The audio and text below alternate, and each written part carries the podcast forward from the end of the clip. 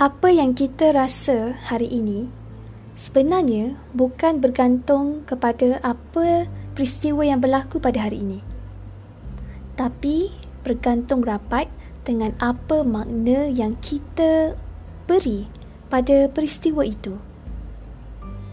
Contohnya, katakan kita ada sesuatu impian.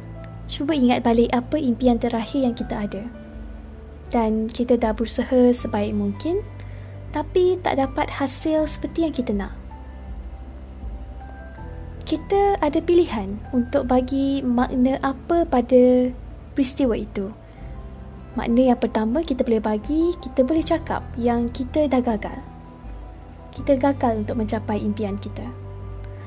Atau kita boleh bagi makna yang kedua, iaitu kita bukan gagal tapi belum berjaya lagi.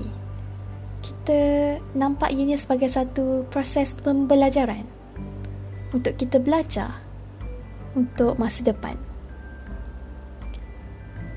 Dan cuba kita fikir peristiwa lain pula. Contoh, kalau harta kita kena curi, mungkin ada setengah kita yang pernah kena rompak.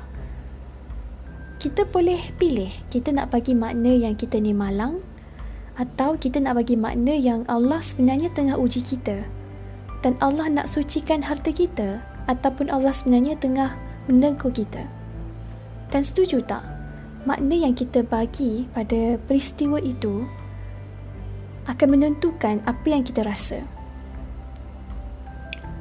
Kalau kita beri makna yang tak baik, perasaan kita pun akan jadi tak baik.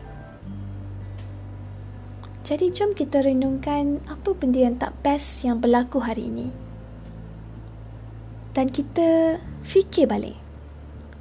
Kalau kita rasa tak best, apa makna yang kita bagi pada peristiwa itu? Yang kita ni dizalimi ke? Orang yang buat tak baik pada kita ke?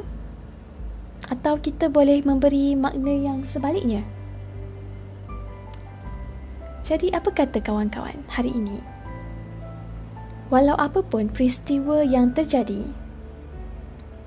jom kita katakan pada diri kita, saya berusaha untuk memberi makna yang baik dan saya memilih untuk bersyukur dan sentiasa berusaha untuk mencari pengajaran dalam apa sahaja peristiwa yang berlaku pada hari ini, supaya saya dapat belajar untuk jadi lagi baik dari semalam, untuk saya jadi lagi bijak, mencari hikmah dan kebaikan dalam setiap apa sahaja yang berlaku.